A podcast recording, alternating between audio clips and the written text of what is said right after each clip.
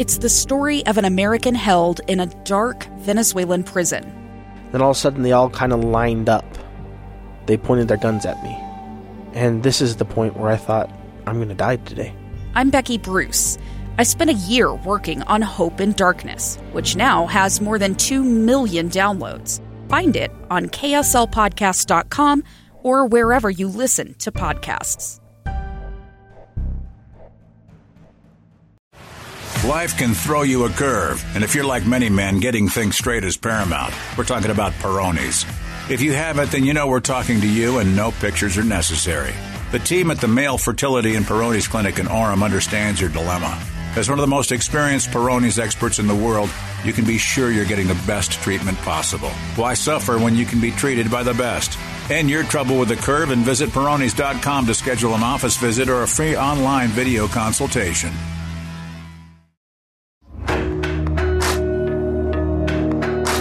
I'm Scott Mitchell. Thanks for listening to this classic episode of Helmets Off. I record new episodes every week, so please subscribe to Helmets Off wherever you listen to great podcasts.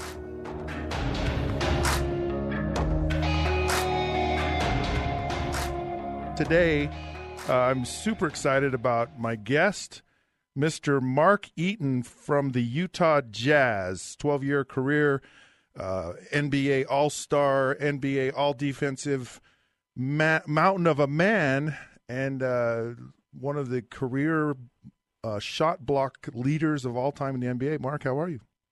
I'm good, Scott. How are you this morning? Well, I'm fabulous, absolutely fabulous. I love doing this. I really appreciate you coming on the show. Uh, I got to start out with water polo. what water polo? So, so people need to understand. I'm six six, okay, and I and I met, and I'm not sure should I call you Mark or Mister Eaton because you Mark are you are a man. Because uh, I'm I'm not a, I am not a small individual, and when I met you, I was looking basically at your chest, which never happens for me. It's so it's so unusual, and you just uh, so so water polo. I mean, did you touch the bottom of the pool?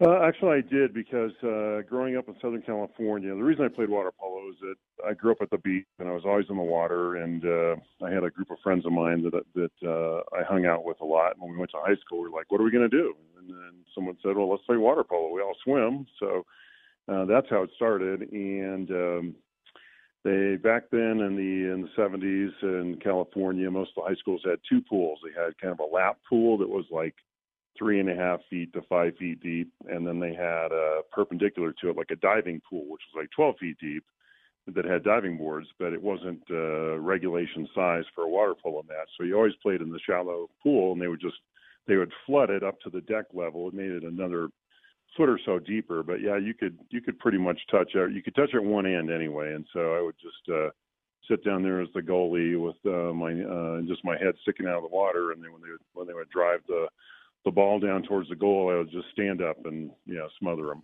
So, so uh, is that legal, by the way, to to touch the ball? It was then. I don't know if it is now. Do you get, get like a personal foul, a red card or something? Yeah, yeah. I, I mean, I'm sure by now they've retrofitted all the pools because it, you know that was kind of the heyday of water polo, and and it become became much more popular after that, and.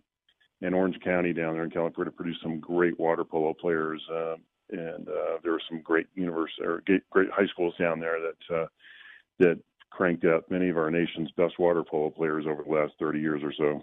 I've played most sports, but water polo never done it. I, I, I don't know that I could do it. Um, it I don't know that treading water thing. I, I'd, I'd sink to the bottom. I'm not a swimmer. Uh, I'm I'm full of lead, and I, I just I don't float. I don't swim. I I hate it. so when when did you grow?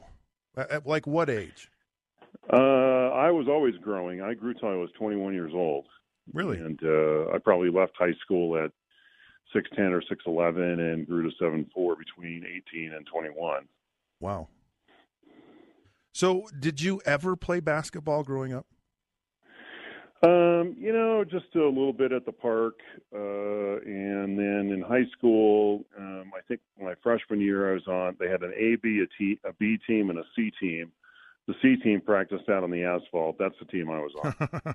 uh, and uh, you know, I played. Uh, I played on. I was on the team the next few years, but really didn't play. And uh, I was pretty uncoordinated because I was growing so much at the time. The coaches, well, most coaches don't know what to do with the big guy, and um, uh, so I just kind of floundered at the end of the bench. And after high school, I said, "Well, you know, that's it. Athletics are over, and it's time to it's time to get serious about doing something else and getting a job."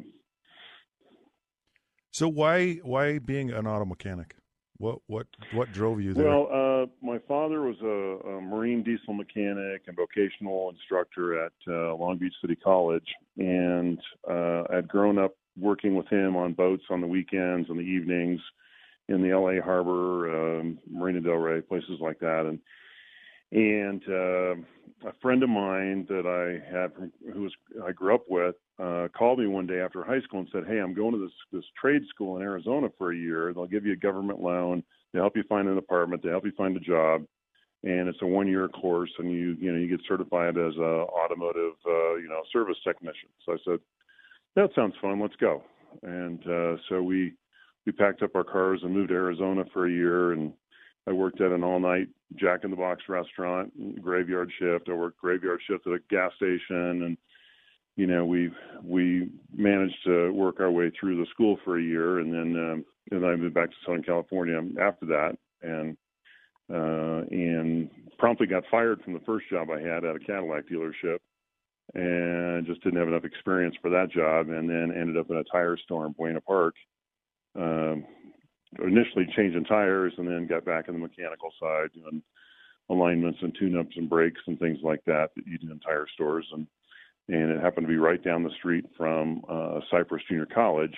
And that's when this junior college coach uh, Tom Lubin came buzzing around the corner one day and saw me standing out there talking to customers like what is this guy doing here?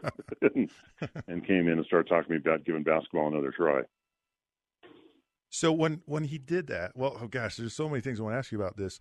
Uh, but let, let's just start with when he talked to you. Were you, yeah, that sounds exciting, or were you reluctant, or did you?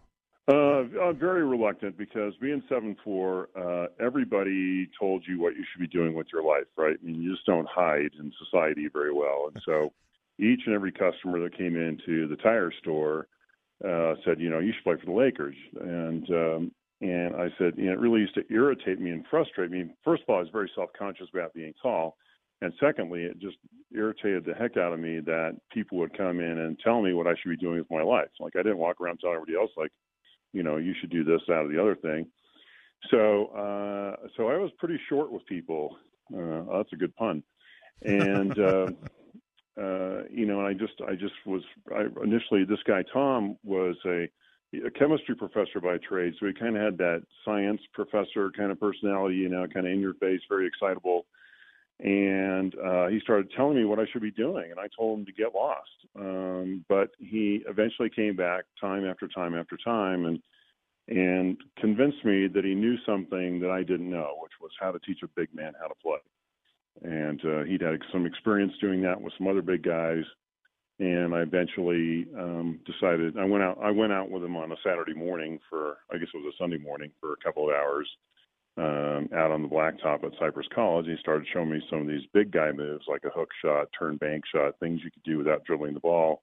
They were pretty simple one-step moves from low post, and it was intriguing. And so I eventually decided to uh, work out with them every evening after I got done as a mechanic at work, and and after three or four months of doing that, I decided to enroll at Cypress College and uh, and give it a try for one year. So you mean to tell me that he spent four months with you, convincing you to play basketball in in a way that he was working with you, he was spending time with you, and and it was after four months you decided to play. Yeah, uh, I I was uh, like I said, very reluctant, and you know, and I hadn't really done anything athletic for for three years. I mean, I was eating junk food every day at the Jack in the Box, and and you know, hanging out with my friends on the weekend, and uh, you know, not really thinking about athletics or basketball whatsoever. And so, to transform my body from that and back into something resembling an athlete took uh, took some time. Uh, and I really was, you know, I'm like, I don't know if this is going to work out. Like, I really, you know, sucked at this in high school, and why would right. this be any different? But he was there for me every evening, and he said, "Come on, we'll meet. We'll meet at the gym, and we'd spend a half an hour on footwork and a half an hour on agility drills, and a, and a half an hour in the weight room, and then like just a half an hour just like trying to catch and shoot the basketball because my, I mean, my knees were pretty stiff and my hands were pretty tight, and so we had some work to do there, uh, just to get yourself in an athletic position, but." Uh, but I hedged my bet. I kept my job as a mechanic even the first year of junior college, uh, and I, you know, I worked in the morning. I went to practice in the afternoon. I went to night school, and um, you know, and I had a very a pretty successful year. Our, our team was very good. We played a very in a very tough division with uh, some of the tougher junior colleges like LA City College, LA Southwest College, um, you know, East LA College. Those were all in our division. So we played some, some pretty good competition. And um, after that first year, I think we went 34 and two, and then it was starting to get serious. And then it was like, all right, I need to, I need to switch it up and and uh, and do this full time. And so I quit my job as a mechanic, and I got a job as a car salesman, and as a bouncer at a disco. And that's how I paid through to get through the second year at uh, at the junior college, and then, you know, then I had to decide what to do after that, which was ended up being going to UCLA not a bad choice. Um, so, uh, do you ever think about him, and and that he was one bold enough to come to you and say, "Look, I, I see something in you," but but beyond that, because you know a lot of times we'll say things or the the persistence that he committed to you, and and, and uh, do you look back on that now and say, you know, wow, that that was that because I look at it just listening to you going that that was a moment in your life that really changed the course of your life.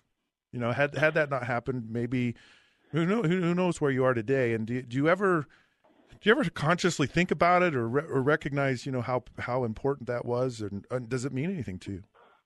Um, all all the time, uh, because you know what I do for a living now is motivational speaking, and I I speak to businesses across the country and I tell this story, you know, sometimes five or six times a month. And, um, and so I, it is, the more I tell it, the more amazing it is to me that it actually happened because like, what are the chances of that? You know, you're just some guy in a tire store on a, on a corner of a busy intersection and, and here this coach comes around the corner uh, that worked with some big guys in his life and sees you. I mean, like, what are the chances of that? I mean, it's, it's a bit of, you know, it's kind of a miracle. And uh, so, yeah, I think about that all the time. Um, you know that that that I was there, and if I hadn't been fired from the other job, I wouldn't have ended up at the tire store. You yeah. Know? So you just never know where the the journey of your life's going to go. But I guess I've always been kind of open to saying, okay, well, what is this about? Let's let's take a look at it at least. And even though as a you know 20 year old or 21 year old, I was still still had some kind of uh, anger issues and emotional issues about being tall. Um, you know, I said, okay, well, let's let's give it a whirl for a little while. And and the fact that he committed himself to me, I think, was the biggest thing. You know, he just he just said, look, I'll be here for you every day. I'll I'll I'll get up in the morning at six o'clock and and drive over here and get you out of bed and we'll run for an hour before you go to school. You know, and and I'll be here in the evening for you to to show you these extra things and coach you and teach you and uh, that to me was just so remarkable that he was willing to do that day in and day out. And that's just, uh, you know, it's something as our kids grow up and stuff, you hope there's going to be that one mentor that comes along and says, Hey, you know, have you ever thought about doing it this way? Uh, because that just, like you said, it makes all, can make all the difference. You know, if there's a, a reoccurring theme with, with this show and the guests I've had, and I've had several guests and from very different backgrounds in sports and, and other areas of life. And, I keep hearing this same theme that they, there was a person in their life, there was a moment in their life where someone just took an interest in them and really spent and, and really spent time with them. And and it was it, it was beyond just you know kind of from their ivory tower giving this flowing speech. It was rolling up their sleeves and just saying you matter you're important to me. And and because of that uh, i'm going to invest the most precious thing i have and that's my time with you and it's, I, I love right. to hear this I, I just do so I have to, because I'm a tall guy too, right? But but you're a tall guy, and uh, I have to ask: what's it like for you being tall? Because for me, like like if I if I'm going to purchase a car, it's not the the car that I just love to have. It's it's the car that I can fit in. That's that's the most important right. thing. And so what is what is it? You know, because you talk about, and I get so annoyed and short with people. Uh, what what's it like being tall? Well, it's an adventure. I mean, uh, every time you walk out the door, you're on stage. So, um, you know, even the trip to the gas station, uh, you know, to pick up an ice cream at 2 a.m. is an event for for the people that are there. Uh, that's that's memorable for them, and I hear about it years later. You know, people say, "Oh yeah, 15 years ago, I met you at." Uh, you know the Chevron station in uh, you know in in Price, and uh, um, it's uh, so you're just conscious of that, and um, people comment and have things to say, and some of them are kind of silly, and some of them they think are the most creative thing that they've you may have ever heard, and but but it's in reality it's not. and uh, right. so uh, it's it's you know it's um, it's an adventure every day, and uh, I think it's probably more challenging on the people around me than it is on me. I've gotten kind of used to it, and I'm just like, okay, whatever, and I move on. But you know, for my wife sometimes, or you know, when people push her out of the way to uh, say, "Can we take a picture with you?" or things like that. There's there's other there's other uh, of, I guess consequences of it that um, you know that you deal with. But you know, it's okay. It's been it's been a great life, and uh, I've had some real fun and got to do some exciting things and uh, there's been some great opportunities that have come because of it as well. There have, and and you know, it, it's interesting for me when when I met you. There was the, the first thing that I noticed. There was just a, there was a comfort level with you and who you are and how you are and what you are, and and there's also this. Um, this is a compliment, by the way.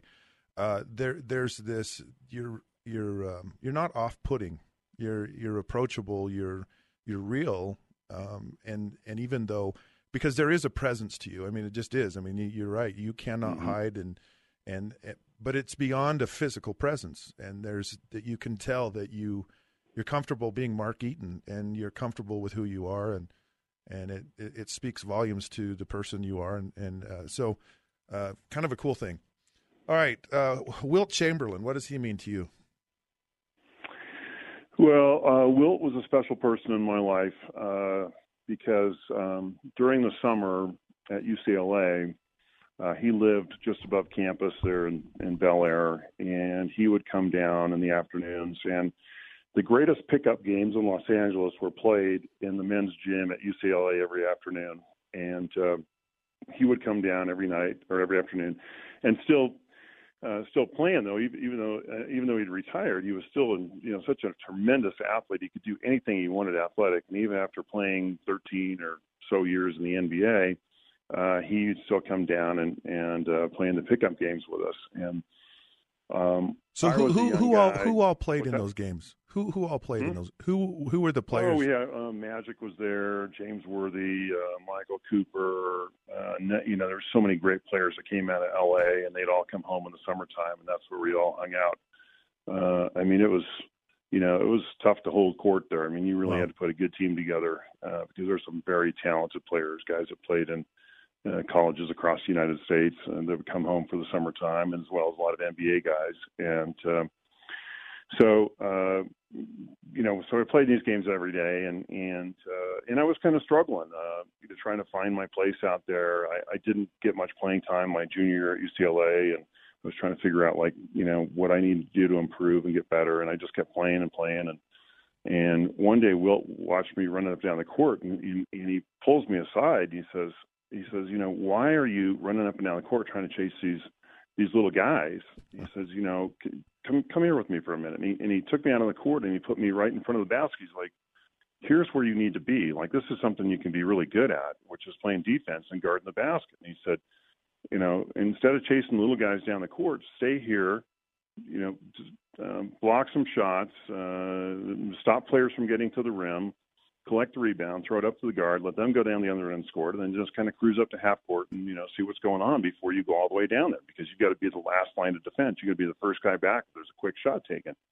And it was a um, a life changing moment, like you spoke about, uh, for me because I finally understood where I fit out on the basketball court. Like I just wasn't a guy who was like trying to run and shoot like everybody else. Uh, you know, now I had a defined role, and it was this kind of light bulb went off in my head of like, oh wow, this is something I could do, and that that was a, a special day for me because from that point forward, I completely focused on defense and stopping the other team and uh, playing kind of within my skill set in a way that would benefit everyone on the floor uh, as far as my teammates and um, uh, that's you know that that turned into a 12 year NBA career focusing on that one thing. You know, it reminds me of the jungle and how in the jungle there are all these different animals. There's giraffes, there's little tiny lemurs, there's lions, there's all, all these different animals, and they all survive and they all function very well and they all have their unique abilities and um, capabilities and and they learn what they do well. And it's just it, it's a great story. I love it. Uh, i love i mean it's just funny yeah well wilt chamberlain pulled me aside. I mean it's just it's kind of a cool thing. So you're drafted it, it is. I know yeah. it is. I i i, I love i love i mean and you're just uh, i mean do you i guess the question is at that time did or, or, it was like you know hey i'm playing basketball at ucla and, and we did this is just what we do. You know all these you know magic johnson all the guys show up and we play basketball what at that time did you realize how cool that was or did you did you learn to appreciate it more as you got older oh i think i learned to appreciate it more as as you know later because honestly my college career was not very good uh, ucla i didn't play hardly any but the things I learned there in terms of basketball knowledge from being around guys like that was invaluable.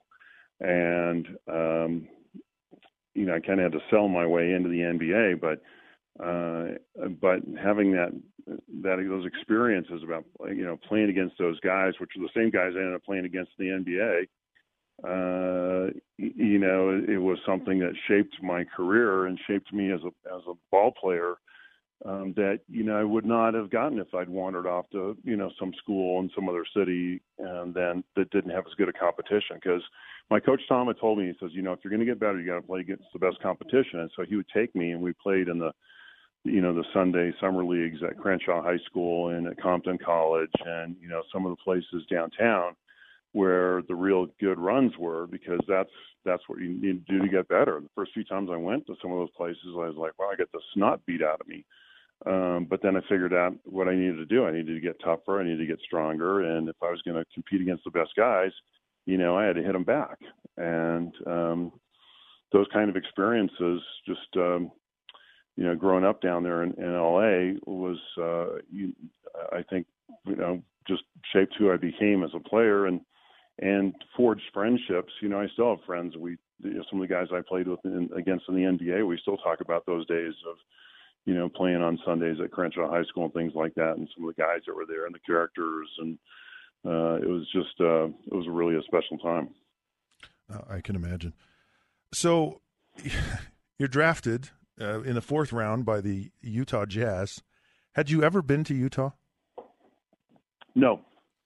What was no, your what? Only, my only impression of Utah was I had some friends that had boats and went to Lake Powell once in a while. Okay which is a great great place. I mean, it's a great impression it to is, have. Yeah. It's it's uh, incredible. Um, but beyond that, no, I had no knowledge of Utah uh, other than they had a team there. It was a bad team and a team that might give me a chance.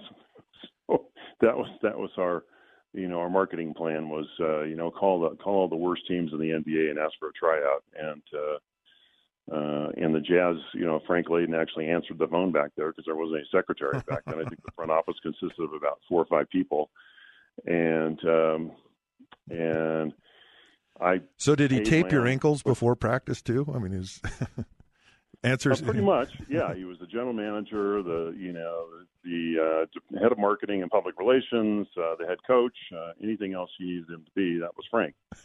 and uh, and so he asked for some highlights from UCLA, which we sent them, which were very short. and then I found out uh, I actually went with my coach down to San Diego one day, my coach Tom, and, and Swen Nater, who played at my junior college, was playing for the Clippers. And we sat down there with the head coach at that time was Gene Shue, and I can't remember the, I think the assistant coach was Paul Westphal. and just asked him after practice one day, like, you know, if you were me, like, what would you do? How would you get more exposure? This is before the internet or anything like that, right? Yeah. So uh, they said, well, once you go, once you go pay, you know, buy a plane ticket. There's a agent camp in Cincinnati. There's another one in Jersey City that some NBA scouts go to, and uh, and so that's what I did. I I signed up for those two three day camps or like a weekend showcase kind of deal. And, you know, play four or five games over a couple three days, and and um, I got a, a little bit of exposure there. And one of the scouts in New Jersey was a friend of Frank's uh, and he called Frank and said, "Hey, maybe to take a look at this guy." And that's how Frank drafted me in the in the fourth round. And then he came out and played, watched me play in a summer league in Southern California. He pulled me aside and he said, "You know," he said, "I, I can tell you know you're kind of rough, but you've been working." And he said, "Look, I'll, you know, if you come to to our camp for for a you know early." Six weeks early before anybody else gets there, and work with our coaches and our weight trainers, et cetera. He said, you know, you're kind of rough, but I'll give you a chance to play for a year, and we'll see how it goes. And uh, he was willing to guarantee the the contract back then, which was I think uh, forty five thousand. And um, I'm like, that sounds good to me, Coach. I'll be there. um, and that's how it started. So what what does he mean to you? What does what does Coach Layden mean to you? Frank, Frank's yeah. like my second dad. Uh, he was willing to take a chance on me uh, when when really no one else would. I, I really had no college resume to speak of whatsoever. I was just a big guy. Uh, but you know, like Frank always said, you can't teach height. Yeah. And he was at a point in a juncture with the Jazz where they were shifting from this kind of run and gun, um, you know, team that the, that had come from New Orleans with Pete Maravich and everything, to more of a defensively oriented run on opportunity kind of team. And I fit perfectly into that plan because I could anchor the defense and uh, we could we could force teams to you know try and drive down the middle, get a steal, get a deflection, get a block shot, and then you know we had Ricky Green, we had Darrell Griffith, we had Adrian Dantley who could who could run and and I'd get the rebound, throw it to Ricky Green, and then just watch do exactly what Wilt Chamberlain showed me and watch this whole fast break uh, take place down at the other end of the floor with some amazing guys. And uh, that became the cornerstone of who the Jazz were for many years and still are in a lot of respects in terms of when you know when they're playing well that that real focus on shutting down the other team and creating opportunities for yourself. And so Frank you know, Frank stuck with me. I, I know he had chances to trade me over my career. I played for him for seven years and Jerry for five. And um and yet every time an opportunity came up, they're like, "No, we're sticking with him." And uh, so I'm grateful and honored that uh, that they would would do that and stick with me. And and you know, here I am, thirty some odd years plus later, still here. At what point, after you know this whole process, you come early, you you're you're working hard, you you have this year. At what point did you feel like, okay, I can do this, I belong? When did that happen? Um, probably my um, it was about December, my rookie year. We were playing in Dallas, uh, which was an expansion team at that point, and um, they put me in in the second quarter, and I blocked like six shots in pretty quick succession, and a couple three plays down the court. And I remember running down the court and looking over at Frank Layden, who was looking over at Phil Johnson, the assistant coach, and Scott Layden and they were all looking at each other and nodding, like, you know, this is going to be good. And at that point in time, I'm like, okay, I think I could do this job.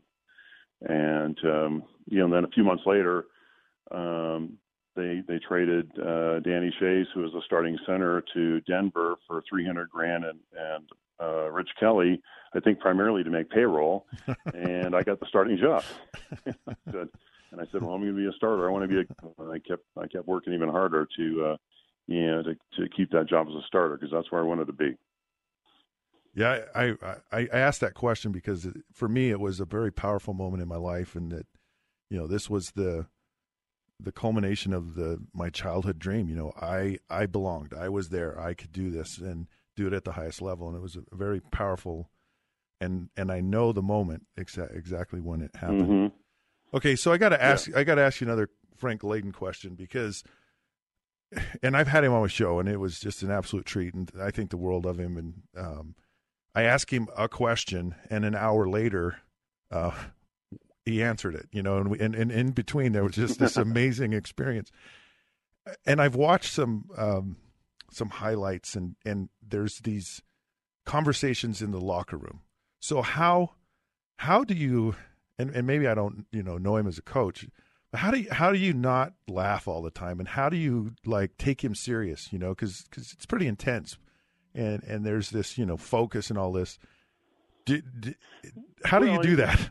You know, Frank probably told you this, but I, I think in public, um, he understood his job was to be the face of the team, and the team had no no uh, personality uh, when we were, you know, first when, he first became the head coach, which a job he really didn't want. He wanted to be the general manager, and Sam Battistone kind of told him he had to be the coach. Um, and he kind of reluctantly took it over, and they said, "Okay, you know, nobody knows who we are, so I'll be the funny guy because he's great at telling jokes." Uh, and so that was kind of his public persona, and, and you know, he was pretty funny in private as well. But he also had an intensity about himself, uh, being a guy that had been in the army, you know, growing up in Brooklyn, high school coach in Staten Island. He'd coached at Niagara. Uh, Hubie Brown was his roommate. I mean, he's he'd had some some good background in basketball, and uh, and he he focused us on taking care of each other, about looking out for each other. Uh, he was, you know, he was the coach you could call at two o'clock in the morning if you had a problem. He kind of became a surrogate father to a lot of guys. He would tell you things like, you know, have you called your old high school coach lately? When's the last time you called your mother? Uh, he kept it real, and at the same time, convinced us that if we played together, that the individual accolades would show up. You know, because in those days it was all about how many points do I score? How many shots am I going to get? How much playing time do I get? You know, that was a success when you're on a, a bad team. And he convinced us that by playing together a little bit better and, and starting to win some games, that uh, our value would actually increase individually. And and he was right. Um, and so over time, through the kind of cajoling and and then he was hard at times. He was, you know, he came down on guys pretty hard. I mean, there's some pretty famous incidents of him, you know, getting into it with the mailman and AD and and uh, other players um, because he he wanted that effort. He wanted to see guys play uh, together and and uh, you know and really dig in on defense and really create some some opportunities. And it became fun to watch as well. And so uh, so he was great to play for. He was a very emotional coach in terms of being up and down, um, but we always knew what he wanted, and uh, and he made us believe. I think through his humor and through his just his personality that that that we could achieve something greater. So, tell me about um, John Stockton. When when when he got there, did you say, okay, he's gonna he's gonna become the all time, you know, he's gonna become John Stockton? I mean, did you see that? at that time, or was that something that evolved over time? Yeah, it, it, it evolved. I think you know he was he was a good player, and obviously that he you know been in the uh, the final rounds of the Olympic team uh, coming out of college back there when Bobby Knight was a coach, and and uh, we knew he could play a little bit, but Rickey Green was the guy back then, yeah. and and uh, he was putting up some pretty nice numbers, and and John had to sit behind him for a couple of years, and kind of see what he was doing and figure it out. Uh, so I don't think it was apparent right at the beginning, um, but within within two years, I would say you know he started to show his his mettle out there and show how tough he was and and the kind of conditioning. And once he you know because you know when you get into pro sports, it takes a couple of years to figure out like okay what do I need to do here? How do I, how do I really compete at this level? Uh, and uh, it's so once he started getting that um, boy, things started changing pretty quick. And then, of course, you know, the next year the mailman shows up and uh, it, it takes off from there. But but I, I think people forget sometimes that it just didn't happen overnight. That John had to work on his game just like Karl had to work on his, and uh, combined with the coaching to get it all going the right direction. Uh, but John was the consummate professional. I mean, he, uh, you know, he didn't do a lot of talking on the court. Uh, he talked with his game, uh, but his intensity just inspired you. Uh, he was ready to go every night, and in fact, I was I was sitting with Fred Roberts last night at the Jazz game, and we were talking about you know the injuries the Jazz have had this year, and you know I thought back, I'm like John played 19 seasons, he played 17 complete seasons without a missed game, and it's like uh, you know that's that just kind of sums him up right there. He was always ready to go every day. So do you think um, why why why do you think the injuries are more prevalent today, or guys are resting more? Um, yeah, I don't know. It's a it's a different kind of game. Uh, we we looked at it. We took a different approach to it, um, and we had some good care. You know, there's a uh, our, our trainer Sparky was really good, and then and then and then he would send us up to see this guy, Dr. Bueller, up in Kaysville now, uh, who was a great uh, muscle specialist and chiropractor who could get you back. You know, he had some special techniques that he used to um, to deal with a sprained ankle or a pulled groin muscle that you know did involve uh, cortisone shots or other things like that. Some holistic approaches that could get you moving and get you back. And so we utilize resources like that to to get ourselves going. And I, I still think they just don't do that anymore. I don't know exactly why, but um, that's just kind of the protocol we followed back then. And and and it worked. And then there was also just that factor of the leadership of the team with John and Karl that you know if you were gimping a little bit, they just kind of give you the sideways glance, like uh, you know you will be out there tonight. Yes, John, I will. so so was it was it was it those guys? Was it was it all of you that just said this is this is who we are and this is this is the way we play? Or or was that was that Coach Layden and the kind of the mantra? Where where did that um, come um, you from? You know, I I think it was a combination of of wanting to improve because we were a team that was kind of the doormat of the NBA, and we were working on rising up, and that was an exciting part, uh, exciting time to be a part of that. Of like, who can we knock off next? I mean, Frank would tell us like, if we're not going to be in the playoffs, we're going to affect the playoffs. We're going to knock off the Celtics and the the Pistons and the Lakers, et cetera. Uh, and so he inspired us where we wanted to be out there all the time. Um, and I think all of us were gamers. Like we didn't want to sit on the bench. Like I wanted to be in every game, every minute. I'm like I didn't want to miss one minute of one game if at all possible. And um, and, and then John and Karl kind of embraced that, and they became the best conditioned athletes on the team. And I think you have to give some credit to Adrian Dantley for this because he always, even though he's a pain in the rear to play with sometimes, he was always in the best shape of anybody on the team and and he I think inspired Mailman to do the same, and and John just was like that anyway. Um, but then when those guys came to training camp, the rest of the team was like, "Oh no, here we go!" I'm like, these guys not, don't come to training camp to get in shape; they're like ready to go from day one, first practice. Uh, and so that became kind of a calling card of our team.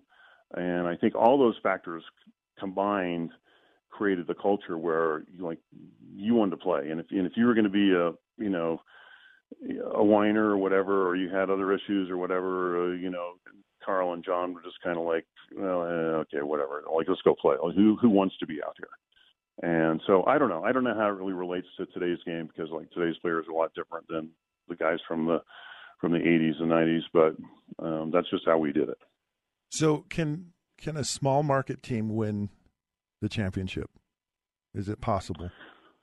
Um, well, I think uh, given the the way the salary cap's gone here recently, uh, the new collective bargaining agreement, that it's it's probably more probable now than it than it was. Although you still got teams like you know the Warriors that that will uh, you know exceed the salary cap and pay the luxury tax. So, but I think it's still possible. I, I you know I think you get the right guys there and and um, uh, and you get them playing together. I mean, I I love the nucleus of the Jazz they have now, and I think you know you find a couple of uh, maybe a couple one or two guys that you could find that, that could really make it uh, get that put it over the top. I think you could get in the conference finals, and you know from there, you know as you know in the playoffs, it's all about who's playing well at that time of the year.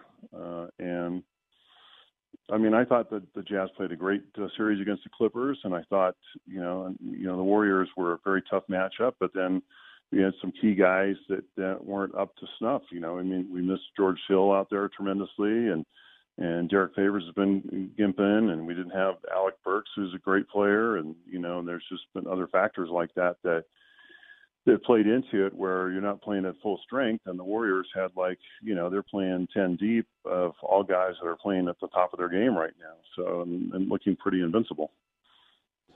Yeah, I, I was just I was wondering, you know, is it is it that the superstar has to you have to buy a championship? I mean, is that how it works today?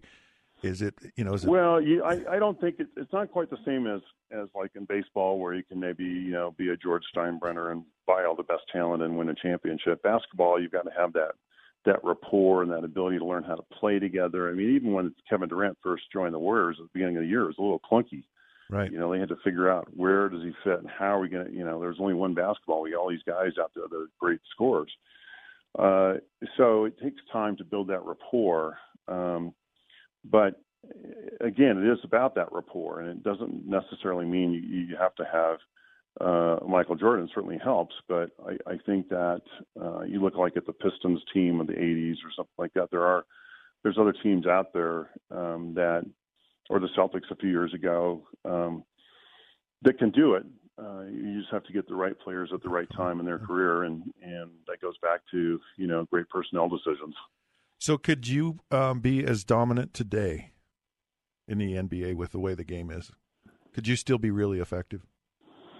Uh, you know, I you wonder about that sometimes because for a while we kind of got away from the big centers, uh, but uh, now, like you know, look at Rudy Gobert. I mean, he's you know he's he's a talented guy. He's probably much more athletic than I was as a player, and, but he's a big guy and he's very effective out there. And so yeah, I still think there's there'd be a place for somebody like me um, to to get out there and and again, you know, my, the key to my success was coming to a team that gave me uh, the ability to play and get better and improve and mature as a player, uh, and didn't expect instantaneous results. And so uh, I think that you know, that's key for you know guys that need a little bit more development because you're if you're on the Warriors and you're sitting at the bench you're not going to get much better. So you're better off on a on a team maybe in a smaller market or this or is rebuilding where you can get that experience. And and again, that comes back down to you know having having maybe an agent that understands that can help you find the right team as opposed to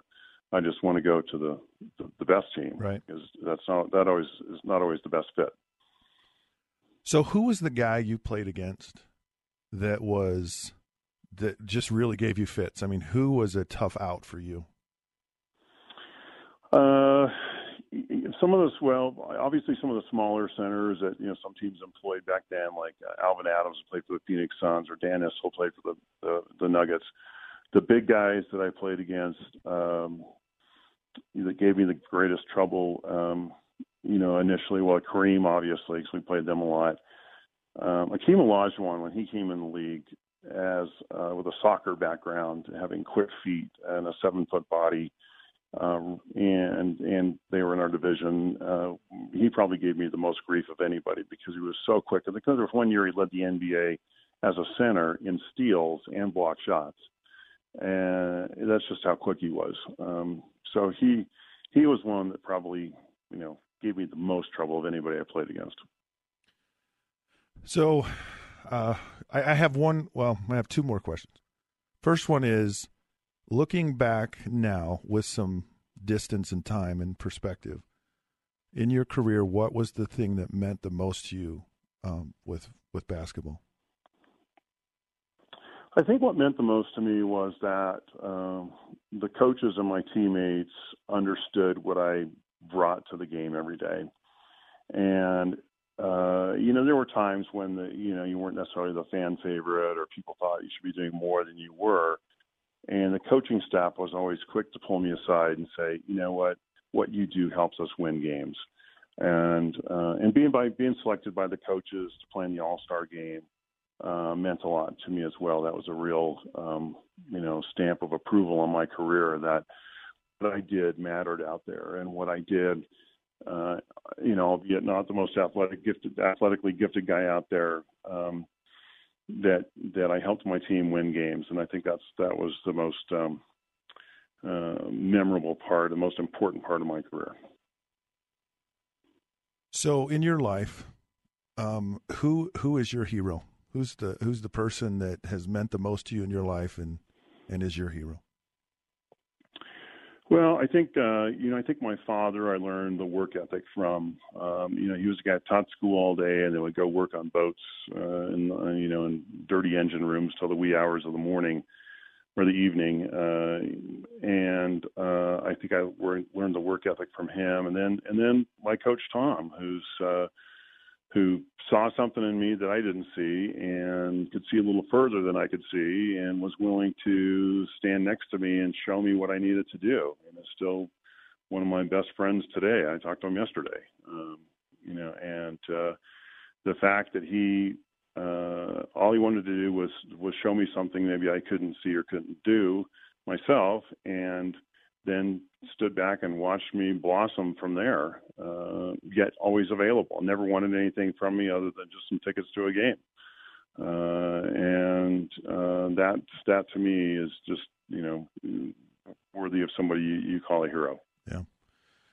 Well, I can't thank you enough for being on my show today. I, I, thoroughly enjoyed doing this. I love getting to know you and hearing your life and your story and, and, and just you know how you think about things. I've really appreciated it, and so the best to you. And if I can ever help you with anything, I'm happy to do it. And I just really appreciate you being on. Well, thanks, Scott. I really appreciate that as well. It was great, uh, great visiting with you, and look forward to seeing you again one day soon here. Let's do it. All right. Thanks, Mark. Okay. All right. Take care. Thanks for listening. I record new episodes of Helmets Off all the time, so make sure you hit that subscribe button and have a great day.